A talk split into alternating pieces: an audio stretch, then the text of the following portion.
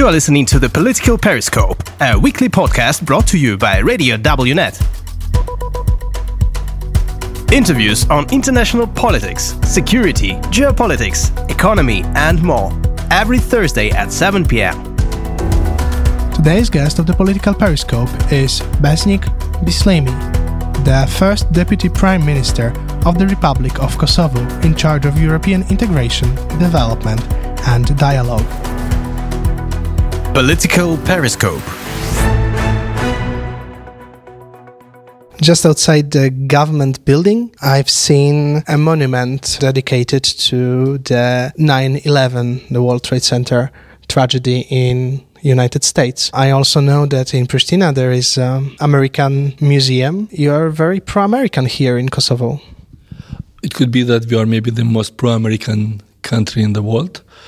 We are forever thankful to what United States as a leader country during 1999 has done to save the citizens of Kosovo. If you remember, we had not only a series of massacres here, but also we had more than 1 million people deported from Kosovo. And the country that we have today would have not been probably possible in the shape we have today without the strong support of NATO under the US leadership.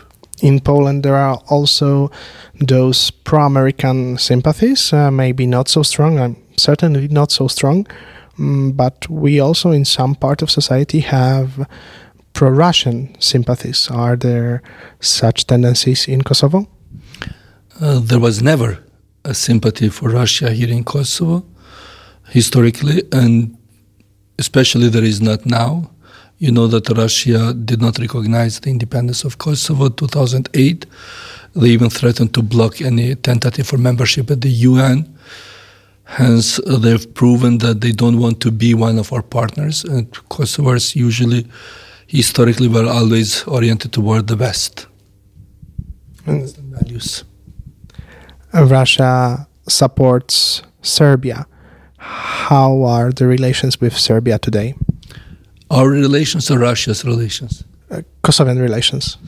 Well, on the political aspect, we have almost zero communication at the interstate level. We have only the dialogue process that is run in Brussels, where either the heads of state meet or chief negotiators and discuss relevant issues.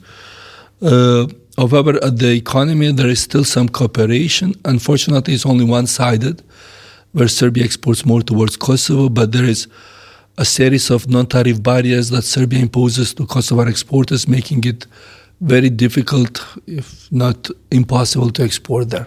And how it looks on everyday level. There is still a small Serbian minority living here. Serbian is one of official languages of Kosovo, along with Albanian, of course, the language of the majority. And may I go here to, I don't know, public office and do my stuff that I need to do in Serbian?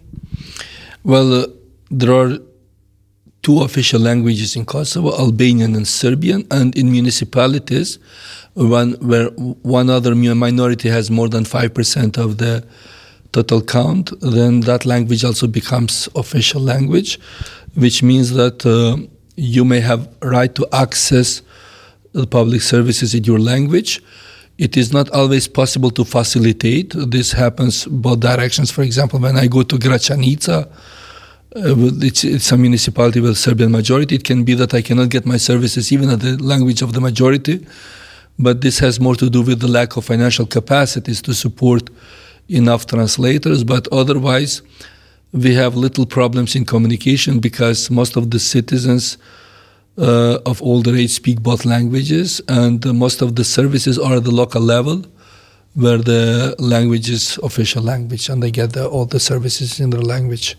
But sometimes it can be that if you want to access an information rightly, for example, at the national level, it might take some time until documents are translated in all languages. Draft laws are automatically translated before their adoption in Albanian, in German, English and Serbian language. However, for example, some of the decisions that tax authorities make or custom authorities take some time until you can see also the Serbian version on the website. We have here one advisor to the Prime Minister that deals with communities issues. She's trying to pull together a group of translators that will make possible faster translation of all relevant documents. You've said there is a lack of funds for translators at some levels. However, I have to admit, coming to Kosovo, I didn't expect such roads, so many new buildings. How do you do it? Well, there is lack of funds for everything, because our GDP is 9 billion euros. And out of this, the state budget is less than 3 billion. When you try to see how much of it goes for regular expenditures like wages and salaries, how much goes to municipalities, how much to public infrastructure, then there is a small amount of money. In addition, we have then ceilings for the employment in the public sector, which means that sometimes you might not even have people that deal with the EU integration process in one of the line ministries, simply because of the lack of capacities. We have to make sure that the wage bill of the public sector does not exceed a given threshold, to make sure that the budget is sustainable also in the longer term. But in the past, we were able to invest in some of the key infrastructure projects, like highways, but it's not that you can see similar progress also in other areas. And so all the new houses, the Prishtina seems to be growing fast. Well, I think Prishtina is one of the fastest growing cities in the Southeast Europe, but this is mainly private capital. And this has been made possible because there was a mobilization of capital both in Kosovo but also from Albania. And in addition, these projects are continually facing enough demand also from our diaspora, and this is feeding in and supporting a fast growth. We would want to see fast growth, but also better structured, but still growth is growth. Growth. 10.7% economic growth. In real terms. How is it possible in such a small country, in such difficult situation? Well, growth does not depend on the size. It depends on the composition of output. It depends on the entrepreneurial skills of your population. It depends also on the opportunities that are offered there. So Kosovo benefits to a large extent for large remittances from the diaspora, and it also benefits from the age structure of the population. The recent problems in the transport routes from East Asia has created a new opportunity for exports from the region. In only 1 year, we managed to increase our exports by more than 67%, which then helped also generate this growth. So we have several sources, and then we had to intervene with a fiscal package. We could support a shift in the aggregate demand with the transfers of the government, because when we give transfers from the government, it usually goes to more vulnerable groups, and more vulnerable groups typically consume domestic products, and this gave another impetus to the domestic production. Hence, we had this 10.7%. Maybe a small fraction of it is also a result of our successful efforts to formalize formerly informal economy. But we believe that 10.7 is good, but potential is for even more and for a longer period of time. Some American help, some EU help? Well, we had continuous support from Europe with IPA funds, instruments of pre-accession. However, in total, this amount is relatively small, so that in growth accounting, you can expose this as a major source of growth. But we have a relatively high private consumption, we have high investment from diaspora and remittances, and also the design of government policies. For example, in the report that will be published next week from the European Commission, it says clearly that Kosovo showed a high fiscal prudence in the last year, and fiscal prudence is alpha and omega for sound macroeconomic policies and also for healthy response from the business community to this. Once businesses see more confidence, more sustainability, they will pay back with more investments and larger growth and production. And you should not forget that due to the pandemic, some of the elements in the chain of production were harmed. That's why we had to arrange domestic production for this, and this further helped the output. Maybe a difficult question. United States helps different people in the world because of course, the values they share, but usually it's somehow connected to their interests. What are American interests in Kosovo? Why do they care so much? Well, we would want to say that American interests in Kosovo are in complete alliance with the interests of our country. They want to see peace and stability in the region. They see Kosovo currently as an exporter of stability and peace for the region. They see in Kosovo a strong ally, and they will want to promote strong democracies here. Kosovo has the most vibrant democracy in the region. It had the best elections in the Western Balkans.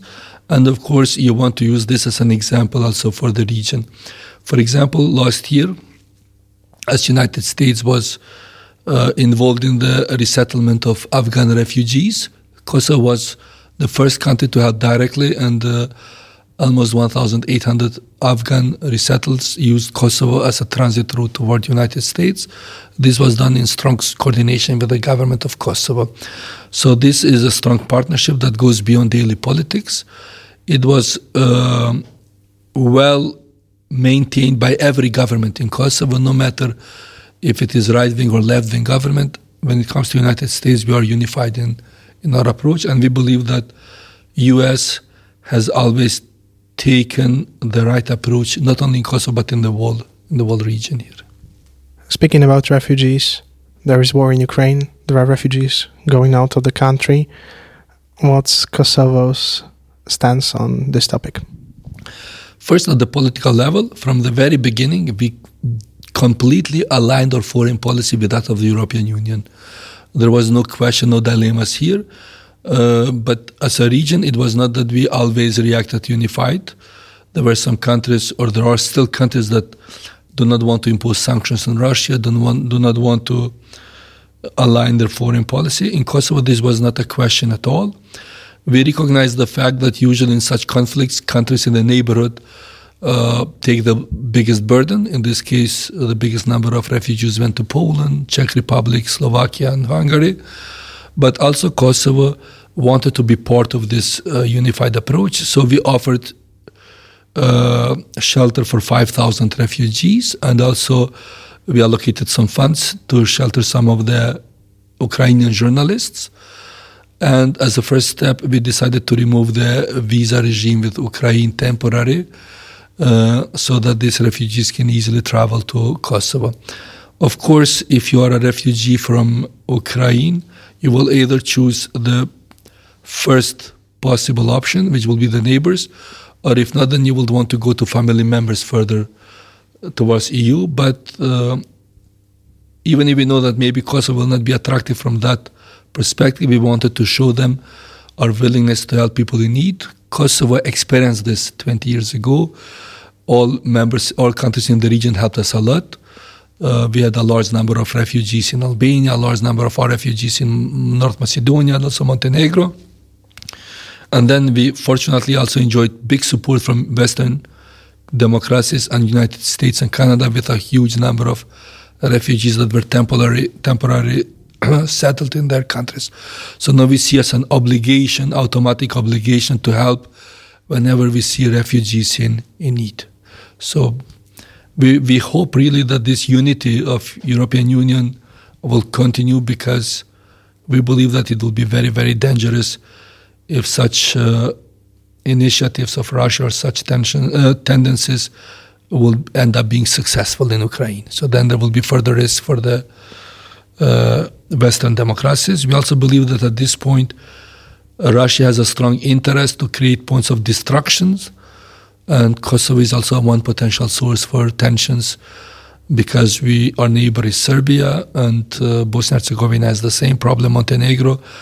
That's why we are very cautious, and that's why we have asked NATO to come with some additional reserve troops here to make sure that we send the right signal to Belgrade not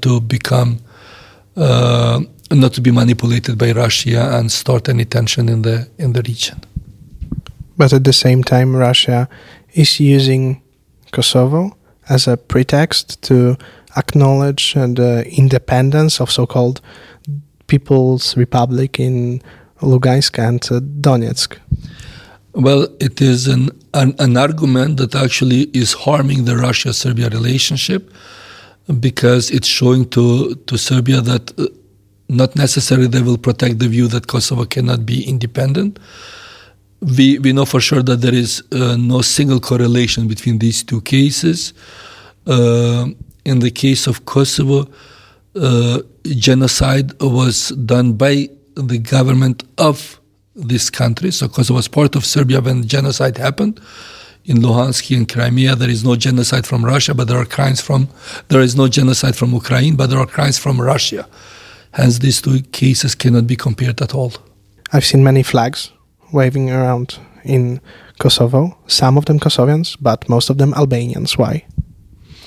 I don't know where you saw these flags, but Kosovo is populated with 94% Albanians. So we live in Kosovo, but we are Albanians. Naturally, our flag for centuries was and is the flag of Albania. This is the national flag. The flag of Kosovo is the state flag, because there is no nation of Kosovars.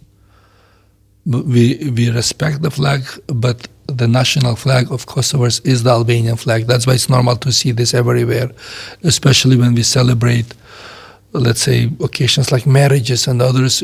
People tend to use the national flag. What are the relations between Kosovo and Poland?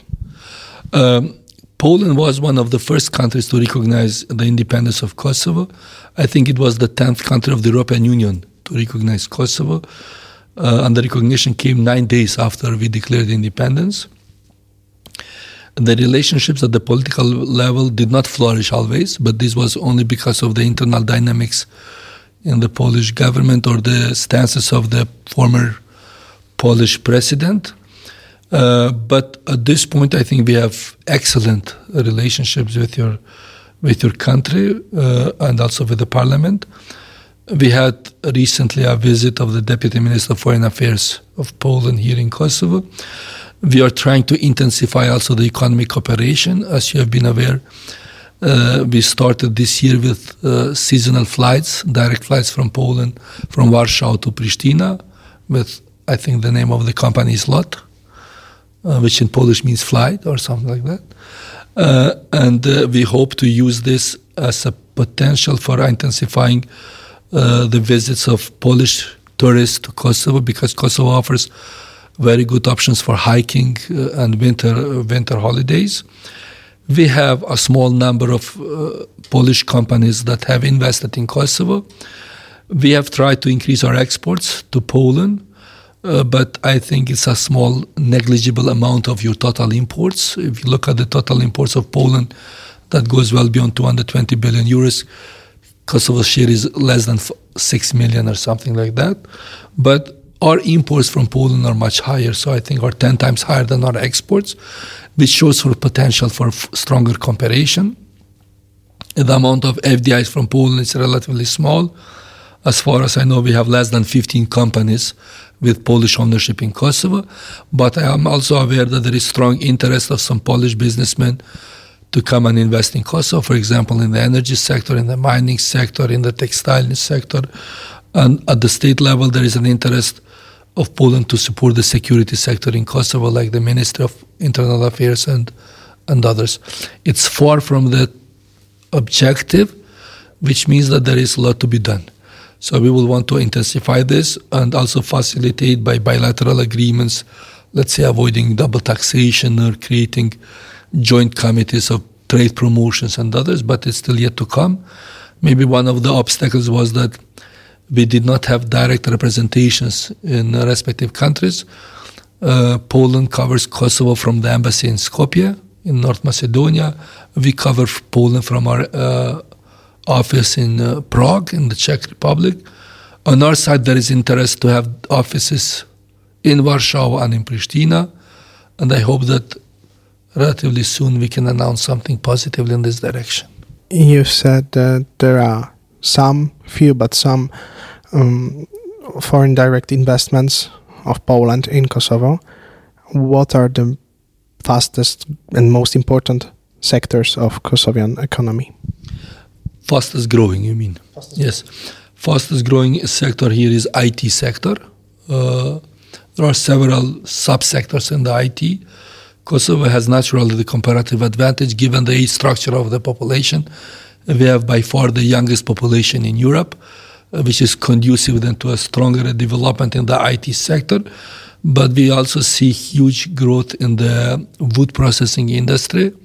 There is a shortage of these goods in the European Union, and traditionally European Union was the main trading partner in addition to the region here. For Kosovo, the main trading partners are Macedonia, Albania, Turkey, and the European Union. Then, hence, with the visa liberalization and others, which it will be easier to go and visit your counterparts there, I think there will be an increased volume of investments in Kosovo in these sectors. If I'm not wrong, the IT sector exports around 90% of its product, most of it to US, but also Germany, Switzerland, and others. But we see much more potential in this sector also for other countries. For example, a country with a low unemployment like Poland might see it profitable to relocate part of their businesses here because of the abundance of labor force. This could be either to support the production of goods that Poland usually exports, like textile, machinery, cars, and others, food, but it could also be for the production of those goods that you need in your country and you import. So we see already an increased interest for companies from Czech Republic to come here. We will want to also experience a stronger involvement of Polish business community in Kosovo. Last question. What are the perspectives of European and Euro-Atlantic integration for Kosovo? Kosovo signed in 2015 a SAA agreement with the European Union, the Stabilization and Association Agreement. The fact that the five non-recognizers, Spain, Slovakia, Romania, Cyprus and Greece, allowed or supported Kosovo signing this document means that despite their internal contexts, they still support the EU path for Kosovo. 2022 is particularly relevant in this context because we have sent our application for the Council of Europe on May 12th. We will have the discussion visa liberalization next week on Thursday. And we plan to apply for the membership status by the end of this year. This was the Political Periscope. Kosovo is the only country is released every Thursday at 7 p.m. Europe. It depends on how we define Europe, let's say west of Russia, that still doesn't have the visa-free regime and still does not have the membership status, if we exclude Belarus, of course, because of the lack of interest. So hence we believe that this process is not complete also without granting the visa-free regime to Kosovo and also giving Kosovo the membership status.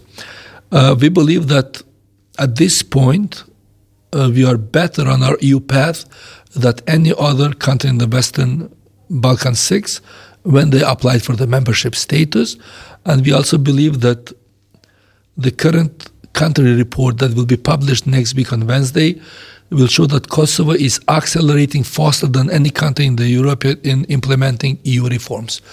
This means that once we have the membership status, we can easily move faster on this EU integration than any other country that currently is in this group of potential members. Some words for Polish listeners? Well, what is important for them is to know that Kosovo is a beautiful country.